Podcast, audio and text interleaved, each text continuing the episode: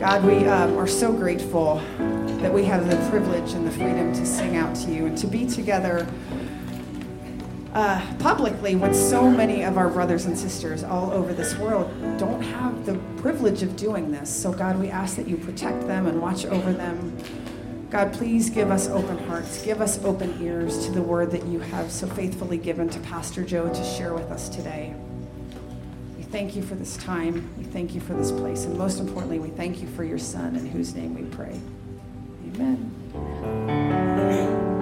We are a group of um, people who are sinners, imperfect, and somehow, through mercy and grace, we come together every Sunday morning and make sounds and have fellowship that somehow brings a smile to Heavenly Dad's face.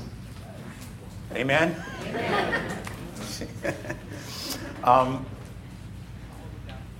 my name is Joe Davis. Uh, I'm one of the pastors here. We're continuing with our series on Psalm 119 called Open Heart Surgery. But I want to change something up this week because there are some people that have been complaining that I've been spending too much time in the Old Testament. So today we're not going to go to Psalm 119. We're going to have you turn in your Bibles today to Matthew 119. So do the Matthew 119. There's not 119 chapters in Matthew. For those of you that from Bradenton that don't understand that humor. Oh, now you laugh at that one, but you don't laugh at the Matthew one. This stanza is named after the Hebrew letter Heth. I've, call, I've called this message Your Piece of the Pie. I'm going to read the passage to you from Psalm 119, 57 to 64. The Lord is my portion. I promise to keep your words. I entreat your favor with all my heart. Be gracious to me according to your promise. When I think, when I think on my ways, I turn my feet to your testimonies. I hasten and do not delay to keep your commandments. Though the cords of the wicked ensnare me, I do not forget your law. At midnight I rise to praise you because of your righteous rules. I am a companion of all who fear you, of those who keep your precepts. The earth, O Lord, is full of your steadfast love. Other versions say mercies.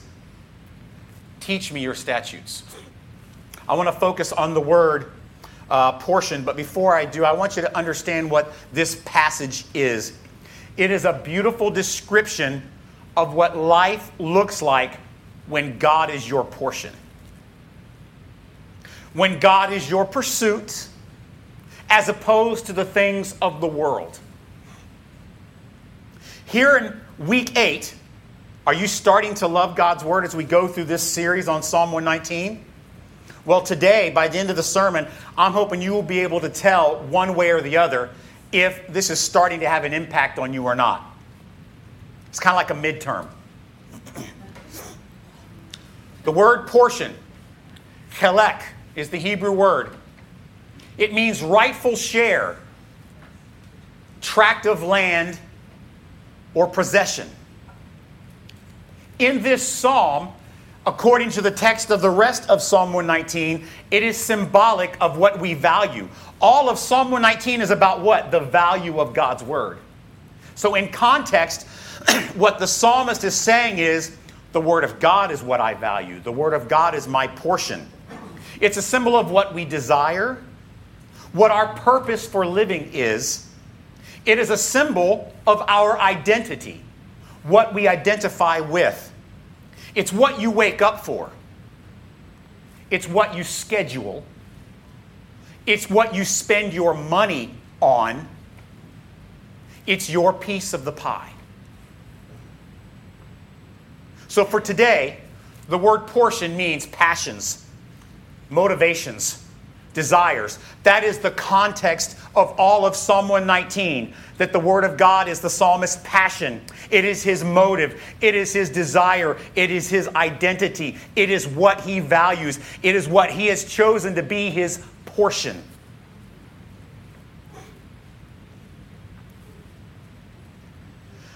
David, who I believe wrote Psalm 119, his portion was God's Word, his piece of the pie. The Lord was David's portion.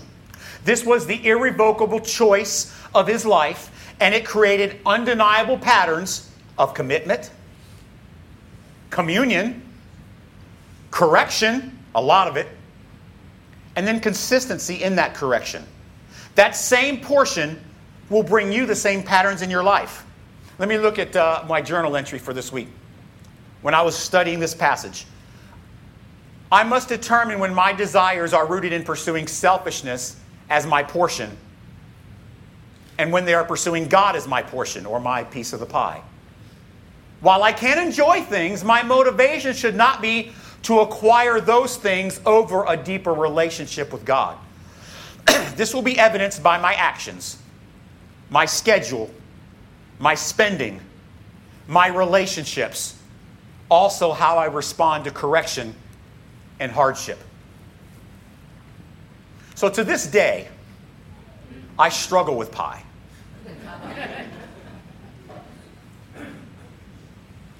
I want to consume it. I want to consume it one self deceiving, thin, small slice at a time. Right? As a matter of fact, I want to deceive myself so badly, I don't use a plate. I use a fork or a spoon. And I don't cut a piece, I scoop a piece. Anybody else do that? Okay, good. See, honey, it's not just me. So here's what happens I will eat a piece. That's all I want, right? And I've, I've, I've drawn a bit, because I can't use the spoon again. That's disgusting. yes, I can. a few minutes later. And after a while, I've had eight to ten very small, self deceptive pieces of pie. And what happens to the cutting of the pie? It's completely uneven.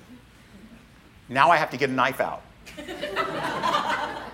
and even it up. I love pie.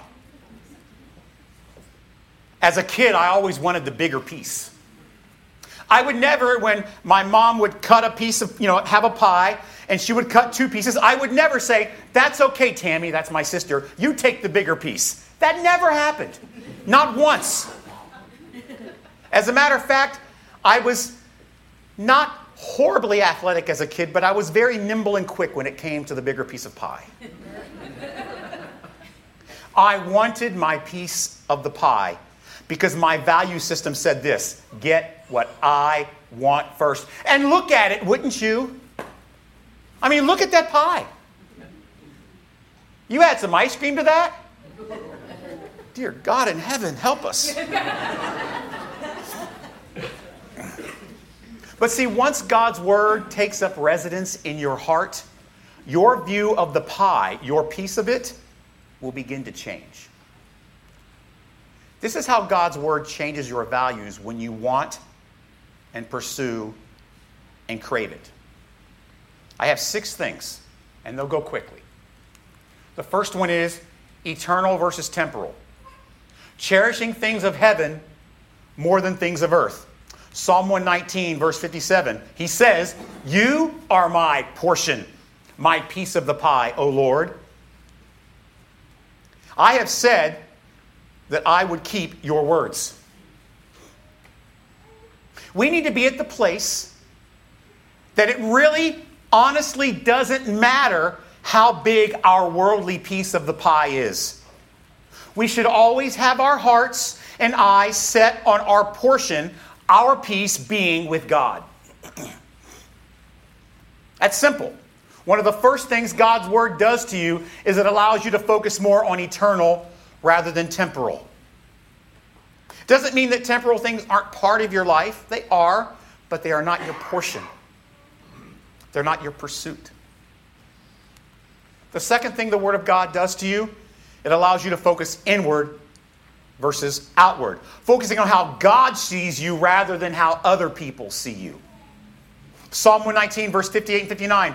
I entreated your favor with my whole heart. Be merciful to me according to your word. I thought about my ways and turned my feet to your testimonies. A true lover of God's word is constantly analyzing and evaluating their life. Introspection constant introspection, spurred on by the Holy Spirit through the Word of God. But it doesn't stop there or end in paralysis overwhelming guilt or depression, that's where a lot of Christians stop. It's a sign you don't really love God's word. It's the ability to make adjustments when it becomes evident that they are needed.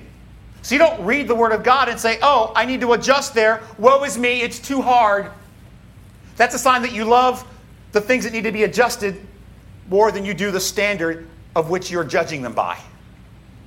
But a child of God who loves God's Word sees through introspection, looking inward, what needs to change, and then makes the correction. And along with that is the third one, which is immediate response, urgent action when our lives don't line up. In verse 60, he says, I made haste and did not delay to keep your commandments. It's pretty amazing, isn't it, that Christians that aren't connected to God's word or his people, people, by the way, both are important, God's word and his people, because he often teaches us his word through his people. The idea that you can be a Christian without the rest of the church is an excuse. It's an area that your life doesn't line up.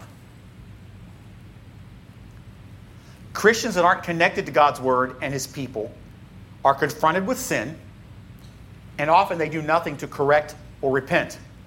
In David's life, he needed both. He needed he knew the word, but sometimes he needed Nathan the prophet to say, "Hey, you are that man." More on this later. But if God if God is the piece of the pie that we crave, our portion, we have urgency to make those corrections in our life. Whenever David was confronted with his sin, and this was often, he received correction, and the scripture shows us in many ways he would respond immediately. Look, guys, it's not about perfection. I'm not up here saying, read your Bible every day and you won't sin anymore. I mean, look at you, that's impossible. but the deal is this when God's word reveals to you where you're out of line, you're willing to look inward instead of outward, you see what God sees, you're willing to make the corrections, and you do them then, right then, now, at that place. The next one is no fear of the dark. Hardships are no longer excuses. This is important. A lot of times we make hardships excuses for compromise. Well, I had a bad day, that's why I yelled at you. Or failure. You don't understand everything I've been through. I needed to get drunk or get high. You don't understand everything I've been through. I needed that thing that I took from the other person. You don't understand all I've been through. That's why I treated you poorly. I do that. We use them as compromise for failure. Instead, they should be times we pass the test, grow closer, and cling harder. Psalm 119, 61 and 62. Though the cords of the wicked ensnare me, I don't forget your law. Oftentimes for us, well, the cords of the wicked have ensnared me, therefore, it's okay to slip up today. Life's rough. It's tough. I deserve 24 hour break from God's word. Today, my portion of the pie is something different than God because life is too hard. We use stress as an excuse to crave a piece of the selfish pie. And we're disconnected from people, from His Word. But a strong connection to God's Word creates obedience and rejoicing even at the midnight of our lives. I will rise at midnight to give you thanks. It's not talking about the time of day. The next one would be healthier relationships. See, when, the, when, a, when a believer is connected to the Word of God and His people, your relationships are less dysfunctional, less codependent, and less destructive. Look what he says in verse 63 I am a companion to all who fear you and of those who keep your precepts. See, healthy relationships based upon a mutual love for the Word of God are stable, mutually beneficial, and enduring. At times, we do fall away from loving God's word. It happens, but that's when our relationships are strained. That's when our relationships are at risk. Self seeking pie moments are when feelings and emotions are hurt the most, when connections are strained or severed. That's why obedience without delay in verse 60 is so crucial. Otherwise, the door is left open for destruction of our relationships. And you know what happens when that takes place? We replace them with new, dangerous relationships. We look for relationships like others that aren't connected to God as their portion. Funny how that works, right? We always have relationships. The question is are they based upon a mutual love for God's word or a mutual love of themselves? When you choose God as your portion, your piece of the pie, your relationships do change. And we need them. We need these relationships because we cannot have blind spots to what we see around us. Sometimes we have blind spots to the word. We need other eyes we trust to point them out. I have them in my life and they drive me nuts. Not the blind spots, the people who point them out. but they're there. I need them. And here's the way it normally goes, especially with my wife I pretend like I don't hear them. but I do, I promise. But what happens is when we have blind spots because we're not connected to God's word or God's people, we leave the door open for those relationships to be severed, broken, and we will, will replace them with destructive ones. The last thing that we want to look at is mercy over entitlement. This is important. This is so crucial. This is one of the keys that you are changing, that God's word is transforming your heart, that you are having open heart surgery in your life, that your values are transforming. You overcome the cancer of bitterness and victimhood.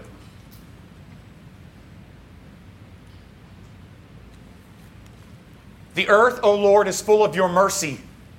Teach me your statutes. You never hear this, man, nothing's fair. Teach me your statutes. See, when you are learning the Word of God, what you begin to see is the ocean of mercy around you. While we must be ever mindful of our sin and its power, it cannot be our obsession. Because under mercy, our main focus can't be on how unfair the world is, how it cheats us out of pie, how it makes us victims, our sense of what type of pie we believe we are entitled to, be it political, financial, emotional, material. You see, feelings of entitlement and victimhood allow you to justify just about any type of pie you want in your life. And the ability to get that pie however it sees fit. Well, no, this is not really stealing because I'm entitled to it. Well, no, it's not really deception. It's not really selfish, selfishness because this is mine in the first place. This was my portion. Somebody took it from me. I'm taking it back. But when the Lord is your portion, when the Lord is your pie, you're not setting yourself up as judge. When mercy is your main focus, mercy, by the way, that what? You don't deserve, that you are not entitled to, mercy that is given to you freely. Do you see the difference? Mercy and grace from the gospel, from the one who created us. When you value mercy, you can let go of the cancer of bitterness and entitlement and victimhood and feeling cheated out of your piece of the pie. See, it's hard, church, it's hard to feel like a victim when you understand mercy. You see that? Because mercy is our lifeblood, and we don't deserve a drop of it. We don't deserve any of it. You know what our real piece of the pie should be? Judgment separation, death. But mercy gives us life, connection, and forgiveness. And we don't deserve any of it. We haven't earned it through our liturgy. We haven't earned it through our religion. We haven't earned it through our schedule keeping. We haven't earned it through anything. We haven't earned it through our giving. We earned it through what? The work of Christ on the cross. And with this understanding of mercy comes this desire to extend that mercy to others who maybe even have wronged us, who have stolen what was our former portion, our former piece of the pie that we thought we were entitled to. Maybe they took it from us, and we're able to say, you know what? You can have that pie. This one's better. This one tastes better. Without God's word constantly flowing into our lives, we live blind to God's oceans of mercy. And the more time you spend in His Word, the more aware you are of the oceans of mercy around you. Here's what happens, guys people listen and watch what's important to them on TV, podcast, radio, conversations. People listen and watch what's important to them. You know what else people do to what's important to them? They get up early for it. It amazes me sometimes, and you guys are here, so I mean, obviously you all love Jesus, but there are some who get up at 6:30 to work out or 6 a.m. to go to work. Sunday morning, 10:30, dude, that's early. People get up early for what's important to them, for what their piece of the pie is. People spend their money on what's important to them. People, people spend their money on their pie. Your life will be dominated by the opposite of these six qualities if your life is a desert of God's Word, barren and empty of it. Those things change, however, when the Word of God does its open heart surgery on you. So I just want you to see this picture. I mean, it just makes me salivate, frankly. we need to get to the point where we have an emotional and intellectual salivation for God's Word. You can tell that it's happening when these six things described today in this stanza start to become visible in your life. Maybe not all at once, maybe some more than others, maybe there are ups and downs, but you can begin to say, hey, that's number six. I'm not bitter. Hey, that's number two eternal versus temporal. And what begins to happen is our life takes on these other passions, these other desires, these other pieces of pie. And like the psalmist, where the psalmist says, That was a good pie, I had plenty of it. It left me wanting more and never satisfied. So today, the Lord is my portion. The Lord is my piece of the pie. If you are getting there, your life will show these six things. Dad, there's a lot of good pieces of pie around in this world. They're delicious and crunchy and sweet. The world throws that ice cream on them. Man, I love ice cream. Breyers. Oh, well, I digress, but God, you understand what I'm saying. we ask that through the miracle that is your word, that you would make us desire you as our portion. We want you as our portion so that we can begin to look at eternal over temporal, inward versus outward, have immediate responses. We won't fear the dark anymore. We'll have healthier relationships, and we will choose mercy over entitlement. Amen.